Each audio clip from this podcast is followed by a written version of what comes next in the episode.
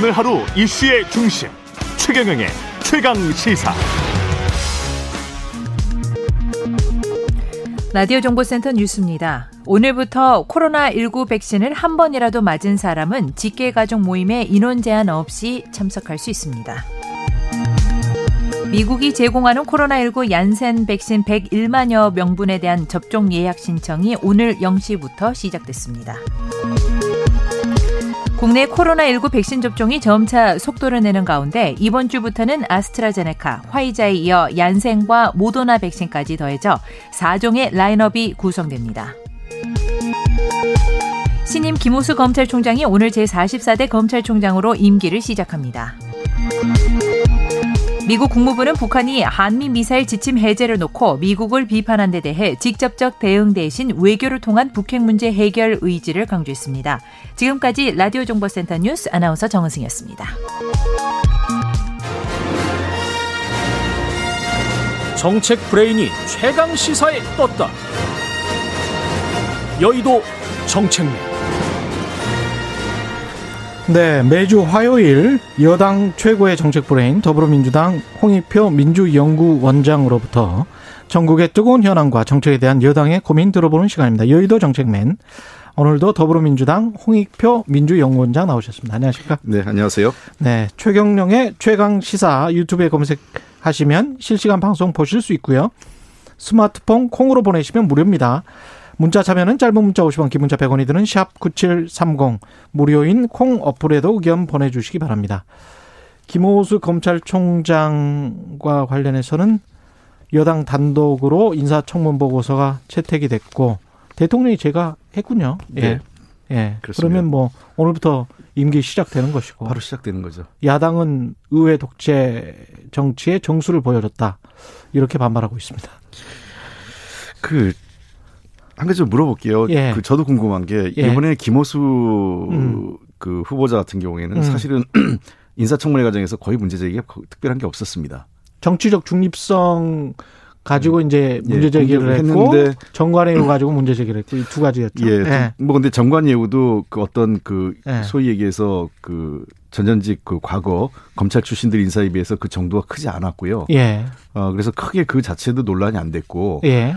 그다음에 정책 중립성 문제는 뭐 그냥 저는 정치 공세라고 보고 검찰 내부에서 김호수 씨에 대한 평가는 그렇게 음. 어떤 치우쳐 있거나 그렇게 인사로 보이지 않는다는 거죠. 예. 그리고 청문회를 했으면 예. 그 처음처럼 청문회를 거부하든가 야당이 어. 그 저는 야 저희도 야당 때 여러 차례 그 인사청문회도 하고 부적격 인사라는 의견을 냈지만 음. 인사청문회를 하면 인사청문회 결과 보고서를 채택하는 거는 예. 어, 야당의 권리가 아니라 그건 책무입니다. 국회의 책무입니다. 예. 그럼 아예 처음부터 인사청문회를 거부하거나요. 음.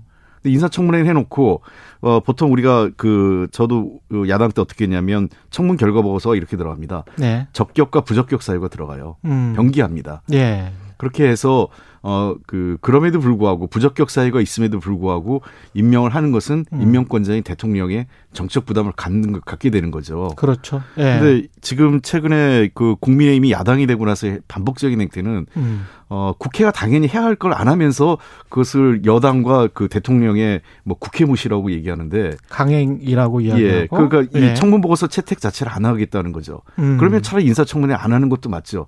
인사청문회는 하고 청문 보고서 채택하지 않겠다. 이거는 저희가 야당 때는 그렇게 하지는 않았어요. 근데 이제 국민들이 보기에는 그런 식의 어떤 뭐라고 할까요? 이제 홍호님은 프레임이라고 할 수가 있겠는데 그 프레임이 예 그렇게 해서 협치 안 한다. 그래서 정치가 망가지고 있다. 야당 말을 좀 들어야지. 이 프레임이 제법 잘 먹힌단 말이죠. 그 제가 정권 초기에 예. 뭐 다들 정권 초기에 그 청와대와 대통령 힘이 제일 셀 때 아니겠습니까? 예. 제가 산업이 야당 간 산업이 여당 간사인데 예. 어, 장관 후보자를 부적격 처리했어요, 저도요. 음. 야당이 하는데 반대 막질 않았죠. 예. 그 우리가 보기에 제가 보기에는 저희도 할 건 합니다. 그러나 음. 그때도 그 저, 제가 그때 야당한테 자꾸 설득한 건 그 다음에 이제 또 다른 후보자가 왔는데 음. 아니 그 청문 보고서를 우리는 부적격으로 그 당시에 당신들이 채택했으면 새로운 사람이 왔으면 예. 적격 부적격이든 채택을 해야 될 거 아니냐 하는데 보- 청문 보고서 자체 채택을 안 하려고 하는 건 좀 잘못됐다는 얘기입니다. 그러니까 그러면 야당이 국민의힘이 처음부터 청문 보고서 채택을 안 하려는 목적이죠. 안 하려고 했었다. 예. 그러니까 들어만 와서 이- 예, 정치 공세만 하고요. 정치 공세만 하려고 네. 했었다. 아니, 그럼 예. 우리도 옛날에 그런 경우는 아예 청문회 자체를 거부하려고 한 적이 있었습니다. 음. 그럼 되게 낙마하는 경우가요. 예. 청문회 가기 전에 국민 여론에 못 견뎌서 낙마합니다. 아예 청문회 자체가 열리지 않는 경우가 대부분이었죠. 그렇죠. 네. 예. 근데 지금 그런 경우가 아니라 음. 청문회는 다, 음, 다 해놓고 음. 청문 보고서 채택을 안 하고 있는 거죠. 예. 전반적으로 이거는 다음 주나 다다음 주에 모르겠습니다. 이게 또 국민 여론에 어떤 영향을 미쳐서 대통령의 국정 지지율이랄지 이런 거에 어떤 영향을 음. 미칠지는 좀 다음 주 다다음 주 또 가봐야 될 것 같아요. 예, 그리고 제가 보기엔 이런 거예요. 김원수 음. 씨가 진짜 그 중대한 저 하자가 있었으면 예. 뭐 저도 하, 그 하겠는데 이번 같은 경우에는 음. 청문회 과정에서도 특별한 하- 문제가 드- 드러나지 않았고 음. 도리어 그 청문회 과정에서 여야 의원들끼리 말다툼이 벌어지면서 예. 그러면서 청문회가 중단됐거든요. 예. 그러니까 그거 사과하지 않으면 뭐 청문 보고서 채택 못하겠다 이러고 끝나고 결국은 그 강행 처리하게 만들면서 그, 음. 그거를 그 일종의 야당 무시는 무시한다 예. 이런 프레임을 자꾸 만드는 건데요. 예. 글쎄요. 그러니까 지금 또그 하나- 어제 성일종 의원은 여당이 짠 거다 이렇게 이야기를 한 거고 그러니까 일종의 이제 그 무산시키기 위해서 여당이 짠 거다 이렇게 이야기하는 거고 홍영표 의원님은 그 야당이 짠 거다 아니 야당이 짠 게 아니라 여야 간에 그저 예. 일종의 말싸움이 벌어진 거죠. 이런 예. 이런저런 이유로요. 예. 그러니까 야당에서는 먼저 우리 당 그 법사위원회 그 관련된 문제 제기를 한 거고요. 그러니까 PPT에 띄웠어요. 음. 야, 이미 야당 의원이 먼저 그렇게 제기를 한 거죠. 예. 그러니까 여당 의원도 자기와 관련된 거니까 또 맞대응을 한 겁니다. 음. 그래서 서로 하니까 이제 그 문제 야당 의원이 얘기할 때 우리 당 의원이 가만히 있었던 건데 예. 우리 당 의원이 하니까 야당에서 펄펄 펄, 펄쩍 뛰면서 파, 파탄이 난 건데 아. 그러니까 청문회 과정에서 여 그건 여야 간의 정책 입장으로부터 그 싸움이 난 건데 예. 그거를 후보자의 처- 인사청문 결과서 채택 문제로 가는 거는 적절치 않죠. 예. 그러니까 정치는 예. 저는 그렇습니다. 야당도 반대할 수 있고요. 예. 어, 부적격 인사 임명하는 거에 대해서 음. 뭐그 여당이 강행할 때 자, 잘못한 경우도 좀 있었다고 생각을 합니다. 예. 그러나 상습적이고 반복적으로 음. 그 청문 보고서 채택 자체를 아예 원천적으로 안 하려고 하는 그런 행위가 반복되는 거는 그 모르겠어요. 그쪽이 혹시 여당 됐을 때 저 정부 여당이 됐을 때 우리도 동일하게 하면 음. 그때 가서 뭐라고 그러겠습니까? 또 내로남불에 걸리는 거 아니겠어요? 청문회를 예. 청문회답게 해야지 자꾸 이렇게 정치 공세를 말면 안 된다고 생각합니다. 예. 부동산 관련해서 이제 좀 여쭤봐야 될 것 같은데 재산세는 6억에서 9억으로 그 감면해 주는 거0.05% 포인트 그거 감 인하해 주는 거 이거는 하기로 했고 종부세는 지금 특이 안만 나와 있고 정부랑 어떻게 다 합의가 돼 있습니까? 글쎄 아마 종부세, 양도세? 글쎄요. 아마- 아마 논의 중에 협의 중에 있는 것 아직도 같고 예, 그렇죠. 그런 것 같습니다. 예, 근데 관련해서 그 특이안과 관련한 비판이겠죠. 특이안은 나왔으니까 주진영 열린민주당 최고위원이 아, 신랄하게 비판을 했어요. 뒤죽박죽이다. 뭐 재산세는 내려주고 종부세는 왜 또 그대로 뒀냐? 방향성이 모호하다. 뭐 방향성을 모르겠다. 이런 비판인데 어떻게 보십니까? 글쎄 제가 뭐 주진영 최고위원님 말씀에 일일이 또 반박하기는 그렇고 예. 어 그, 아마 저 전체적으로 그 예. 종부세나 그 거래 양도세와 관련된 부분은 어, 과세 공정성과 관련된 문제니까 좀 더 신중하게 논의를 좀 더 해보자 음. 하는 그런 취지가 아닌가 생각을 합니다. 제가 종부세와 양도세는 예, 일단 유보를 한 게. 예. 예. 예. 그 준영 최고위원께서는 무슨 의미로 말씀- 말씀하셨는지 모르겠는데 예. 그 종부세하고 양도세를 다 해주는 해줘야 된다는 의미인지 어. 그 깎아줘야 된다는 얘기인지 그 정책 기조를 유지하든지 예 아니면 뭐, 뭐 어떻게 하든지. 근데 이게 방향성이 모호했다. 뭐 이런 어, 방향성을 모르겠다. 뭐. 아니 이- 아직 결정이 안 났는데 당연히 아. 그러니까 결정 결정 나지 않은 상황을 갖고 예. 어 결정하지 않았으니까 잘못했다라고 비판하는 거는 좀 그런 것 같고요. 음. 어 어쨌 뭐 열린 제가 알기엔 열린민주당 입장 자체가 양도세나 그 종부세 완화에 대해서는 반대하는 것으로 제가 알고 있는데 음. 그 최광욱 대표나 이런 분들 그렇죠. 그, 예 예. 그래서 그 모르겠어요 주진희 최고의 입장이 뭔지는 정확히 모르겠지만 예. 제가 아는 열린민주당 입장은 도리어 우리 당보다 예. 종부세나 양도세에 대한 훨씬 더 원칙적인 입장으로 제가 더 알고 있습니다. 원칙적인 입장. 예, 예. 예. 어쨌든 그 재산세 양도세 그 야- 6억 구간은 조금 낮추는 거고 양도세와 종부세 문제는 지난번에 여러 차례 제가 말씀드렸지만 어 이건 과세 공정성의 문제도 관련돼 있으니까 예. 조금 더 신중하게 그 데이터를 갖고 어 접근할 필요가 있다 이런 얘기를 말씀드렸습니다. 종부세는 그래서 어떻게 될 것 같습니까? 양도세랑.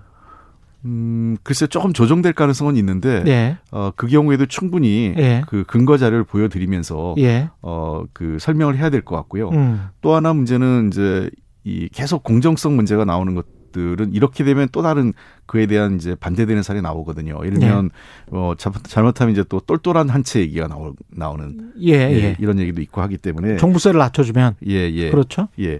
똘똘한 한채 집중이 될 것이다. 네, 네. 그런 부작용이 있죠. 예, 그럼 예. 그러면 실질적으로 음. 제일 혜택을 보는 거는 그 우리 그 일부 강남 지역의 그 초고가 주택을 가진 분들만 한 채 가진 걸로 해서 이득을 보는 거고. 특히 이제 부부 예. 공동 소유로 되면은 네. 뭐 거의 30억 원 가까이까지도 그 면세, 면세될 그 종부세 있- 대상이 아닌 거죠. 아닐 수도 있게 예, 됩니다. 예. 예.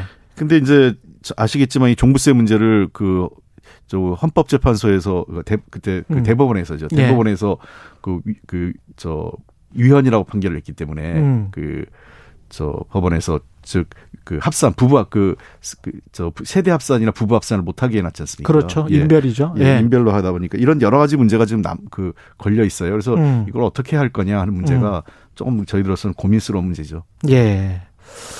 그러니까 뭐- 전체적으로 차라리 그러면 합쳐서 주진영 최고가 얘기하신 것처럼 음. 재산세하고 종부세를 합쳐서 세금을 하면 상당히 세, 세율이 높아질 수도 있, 는 문제가 있는 거고요. 그렇죠. 예. 예. 요거는 좀 더 두고 봐야 되겠다. 네. 무주택자 LTV 론투 밸류죠. 그러니까 뭐 주택 가격 대비해서 대출 받는 건데 네. 그걸 이제 40% 완화해 주겠다. 그리고 하지만 이제 DSR은 그대로 남아 있단 말이죠. 자기 전체 소득 따졌을 때 원리금 상환 네. 이거는 남아 있기 때문에 사실은 LTV를 높여줬다고 하더라도 그러더라도 DSR 때문에 그렇게 많은 대출은 받지는 못하는 그런 상황인 거죠 지금. 어, 요 문제는 아마 그 실, 실, 실무적으로 예. 어, 문제를 풀 수 있습니다. 그래요? 예, 예. 예. 그래서 어, 제가 지난번에 금융위에서 정책위 의장할 때 보고를 받은 내용이 있고 해서 예. 어, 그렇게 우려, 그런, 그런 우려들을 좀 어, 걷어낼 수 있는 음. 그 장치를 좀 만들 고안을 하고 있고요. 예. 그래가지고 어, 실제 LTV, DTV, DTI 완화가 음. 무주택자, 장기 무주택자에게는 어, 최초 구매자나 이런 분들에게 대해서는 음. 조금 더 어, 그 본인이 선택할 수 있도록 예. 하겠다라는 얘기죠. 근데 어, 지금 자꾸 이제 오해가 되는 거는 그 LTV, DTI를 전체 국민에게 완화하는 것처럼 음. 오해가 되니까 좀 다른 거고 이거는 대상을 한정해서 장기 무주택자하고 최초 구입자에 하나는 거기 때문에 장기 무주택자와 예, 최초 구입자. 예. 예. 그래서 어, 상당히 제한적으로 해서 요 DSR도 좀 그 경우는 좀 탄력적으로 운영을 할 것으로 제가 알고 있습니다. 그렇군요. 근데 이제 이거를 뭐 더 완화해 달라고 하는 측은 아마도 뭐 돈이 좀 있으셔서 집을 좀 사고 싶어 하는 예. 장기 무주택자나 뭐 무주택자 또는 청년 세대 중에서도 뭔가 받을 게 있는 네. 그런 사람들인 것 같고 또 한편으로 집값이 하향 안정화되기를 바라는 사람들은 이것보다는 집값이 지금 금리 상황이나 이런 거를 보면 집값이 내릴 내 내려야 되는 건데 저걸 금리가 앞으로 좀 오를 것 같은데 이걸 대출 규제를 완화해 줘서 꼭지에 물리게 되면 어떻게 하나 이런 걱정을 하시는 분들도 있단 말이죠. 네. 예. 아, 그러니까 그런 문제들이 결국은 그 시장 경제에 있어서의 그 어떤 경제 주체는 본인의 판단 본인들의 선택이. 선택이죠. 예. 그래서 어, 이 정부가 이거를 확 풀어줘서 모든 사람에게 가는 건 아니고요. 음. 그래서 그러나 꼭 구입하고자 하는 분들도 계십니다. 그래서 그런 그렇죠. 분들에 대해서만 약간의 길을 그 그렇겠죠. 무주택자에 한해서만 예. 길을 열어주는 거지. 음. 아까 제가 말씀드린 것처럼 과거 최경환 당그 박근혜 정부 시절에 최경환 예. 부총리 시절에 같이 LTV DTI를 모든 그 국민을 대상으로 열어줘서 다 풀어서. 예, 소위 빚내서 집사라는 시그널을 시장에 준 거하고는 이번의 것은 좀 다르다는 겁니다. 이거는 아주 한정된 계층이다. 네. 예. 그러니까 장기 아까 말씀하신 대로 장기 무주택자 경우에 음. 집을 살 수 있는 분들이 무주택자 중에 상당히 제한적이죠. 예. 예. 말씀하신 대로 음. 어, 돈이 여유가 있거나 현재로서 혀- 여유가 있는 분 또는 음. 뭐 누구로부터 증여와 같은 어떤 어느 정도의 예. 그 젊은 세대지만 예. 부모로부터 받을 수 있는 그런 일부 세대에 한정돼서 살 수 있는 분들이기 때문에 예. 어 제가 보기에는 이 어떤 금리 인상에 따른 충격을 어느 정도는 어 그 받아낼 수 있는 음. 수용할 수 있는 어 그 여력이 좀 있는 세대가 그 계층이 아니냐 이런 거죠. 만약 이런 이런 상황에서도 집을 산다 살 경우에는요. 예. 그 하반기에 전국민 재난지원금 지급을 추진하자. 이게 지금 여당 내 분위기입니까? 그래서 아마 윤호중 원내대표께서 얘기를 좀 하신 거 어, 원내대표가 예. 이야기했으면 예, 그래서 아직 뭐 확정된 건 아니고 예. 아마 그런 논의가 있, 있는 것 같은데요. 음. 당초 어 전반기에 1차 그 이 추경할 당시에 음. 전국민 재난지원금은 방역 상황이 좋아지면 어 그 적극적으로 그때 추진하겠다라고 대통령께서 얘기하신 하신 바 있지 아, 않습니까? 예, 예, 예. 그러니까 아마 그 말, 말씀의 연장선이지 않나 싶습니다. 그러니까 재정이랄지 이런 것들도 다 검토를 하고 네, 하는 거겠죠? 그렇, 그렇죠. 예. 어, 그 두 가지, 몇 가지 이유가 있는데요. 예. 첫 번째는 재정 건전성 문제는 재정 건전성은 어, 전반적으로 그 최소한 뭐 나빠지는 않을 것 같습니다. 더. 왜냐하면 상황이. 예, 예. 그 우리 경제 상황이 지금 그 경제 성장률이 좋아지고 있지 않습니까? 음. 그 경, 아마 경제 성장률이 4% 이상 나오고 음. 디플레이터까지 해서 명목 성장률이 한 6% 중후반 정도 나온다면 예. 어, 추가적으로 국채를 한 뭐 꽤 상당 부분의 국채를 발행한다 하더라도 어, 그, 채, 그 국가 재정 건전성이 그렇게 나빠지지 않을 거고요. 그렇게 해서 좀 경제 성장률을 더 높여보자는. 더할 수도 있고요. 그리고 두 예. 번째는 그 지금 현재 수출과 이런 그 설비 투자 이런 건 좋거든요. 예. 지금 그 조금 회복돼야 될 부분이 여지가 남아 있는 게 소비 진작입니다. 국내 음. 소비요. 예. 그러니까 국내 소비를 어 작년 1월 우리가 1차 재난 지원금을 그 지급했을 때 전 국민에게 지급했을 때 승수 효과가 매우 컸었거든요. 예. 그걸 감안하면 아마 이 국내 소비 진작 차원에서 그게 단순히 어 자꾸 그 비용이라고 생각하고 국민 뭐 이게 뭐 재정이 악화된다 이런 얘기하는데 포퓰리즘 이야기하고 그렇죠. 예 그렇게 비판하는 분들도 계시지만 어 경제적 측면에서 도 승수 효과가 매우 높은 것으로 지금 어 보입니다. 음. 그러니까 특히 그 어려움을 겪고 있는 자영업이나 어 중소상공인들한테는 어 그분들에게 직접 돈을 주는 것도 좋지만 그 예. 이전에 시장에 돈이 풀려서 뭔가 시장에서 이렇게 이 유, 유- 유통이 그, 그 금이 또 돈이 좀 활발하게 그 이 거래된다면 음. 어 자영업 그 어떤 침체된 자영업의 활성화에도 큰 크게 기여하지 않을까 생각되고 하반기에 지금 백신 상황이 굉장히 빠르게 개선되고 있지 않습니까? 예. 그래서 백신도 맞고 그다음에 에, 하반기에 이제 한 7월 이후에 뭐 그 5인 미만 모임이나 음. 뭐 시간 제한 이런 것들도 좀 완화된다면 예. 어, 저는 국내 소비가 상당히 살아날 여지가 있기 때문에 어, 저희가 정책적으로 한번 고민해야 될 문제가 아닐까 생각을 하고요. 예. 그리고 또 하나는 야, 야당도 고민해야 되는 게 지금 어, 뭐 여야 의원이 다 공의 얘기하고 있는데 손실보상과 관련돼서 음. 소, 1년 전까지 소급하자 이런 얘기 예, 하고 예, 계시잖아요. 예. 그럼 소급하자고 얘기하면서 그러면 상당한 재원이 필요할 텐데 그 재원을 어떻게 마련할지는 얘기 아무도 안 하세요. 그렇죠. 어 그러면 어 야당은 지금 대규모 국채 발행에 대해서는 뭐 부정적이죠? 안 된다. 그러니까 예. 어 소급해서 돈은 주자고 얘기하면서 돈을 마련할 수 있는 방안은 반대하고 있기 때문에 예. 어 저는 사실은 1년 전까지 소급해서 어 그 저 손실 보상을 하자라고 할 때의 전제는 어 그거를 그러면 돈을 어떻게 마련할지에 대해서는 솔직하게 국회에서 논의가 할때 이야기 해 보자. 예. 예. 정치권 이야기를 좀 해야 될 것 같은데 조국의 시간 회고록 출간 두고 민주당 내에서는 어떻습니까? 글쎄 뭐 제가 그 이와 관련돼서 특별히 또 얘기를 해본 바는 없고요. 예. 저는 조국 전 장관 입장에서는 자기가 예. 해야 될 얘기가 있을 거고요. 예. 준비했던 것 같고 예. 어 어떤 얘기를 해도 자신의 얘기가 그 왜곡되거나 음. 언론에서 또 그 좀 그 이 일방적으로 그 곡해되는 부분이 있기 때문에 음. 자기의 얘기를 하고 싶었던 것 같고 저는 음. 그 부분은 조국 장관 도리어 조국 장관이 그 책을 비판하기보다는 음. 조국 장관의 책에 대한 팩트 체크를 하는 게 우선이지 않을까 싶어요. 언론도 그렇죠. 회고록이니까. 예. 예. 본인의 입장을 그 기술한 건데 그것이 팩트가 잘못됐으면 잘못된 대로 비판하면 되는 거지. 그렇습니다. 그 책이 예. 나온 것 자체를 왜 냈냐 이렇게 얘기할 필요는 없다고 생각을 합니다. 예. 모든 사람들이 뭐 정치공학적으로 설- 생각할 필요는 없을 것 같아요. 예. 예, 제가 보기에는 민주당 입장에서 더 정치공학적으로는 불리한 거 아니에요. 이, 글쎄요. 이 화두가 계속 대두가 되면. 저는 뭐 그 그걸 뭐 유불리로 따질 문제는 아니라고 생각을 하고 음. 어 저는 조국 장관 누구에게나 표현의 자유와 정치적 의사를 밝힐 입장이 있기 때문에 예. 어 조국 장관의 책이 나온 거고 저는 음. 그 책을 아, 저도 아직 안 봤는데요. 예. 어, 그 책을 한번 꼼꼼히 보고 싶어요. 보고 예. 저는 뭐 우리 사회가 한번 어그 한 1년 한 지금 1년이 좀 지났는데 음. 한 2년 가까이 되는 2년 참 돼 가는데 그때 있었던 시간을 좀 꼼꼼하게 복귀해 볼 필요는 있지 않나 생각을 합니다. 그 여당 입장에서는 저 이준석 돌풍, 이준석 당 대표가 되면 네. 좀 곤혹스럽지 않습니까? 그 글쎄요. 상황이 혁신이나 쇄신의 이미지가 어- 어떻게든 국민의힘 쪽으로 가는 것 같은 그런 느낌이잖아요.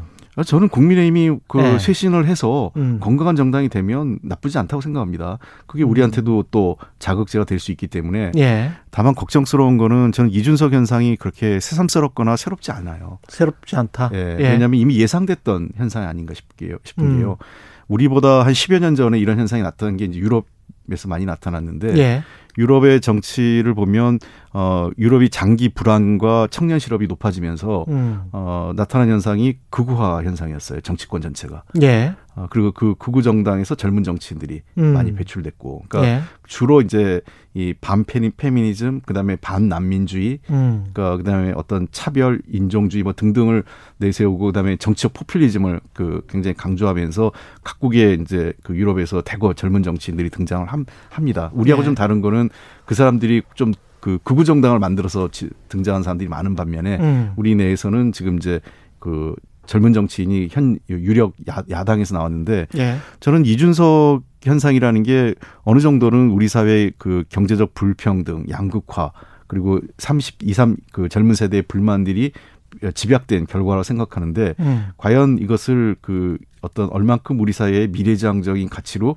잘 만들어서 할 것이냐가 저는 이준석 어떤 후보자 현재까지는 대표가 음. 되면 예. 잘 했, 해, 우리 에너, 우리 사회의 긍정적 에너지로 바꿔줬으면 좋겠다는 기대감은 좀 갖고 있습니다. 그게 어떻게 될지는 좀 더 지켜봐야 되고요. 예, 알겠습니다. 여기까지 하겠습니다. 네네. 예, 말씀 감사하고요. 여의도 정책맨 더불어민주당 홍익표 민주연구원장이었습니다. 고맙습니다. 네.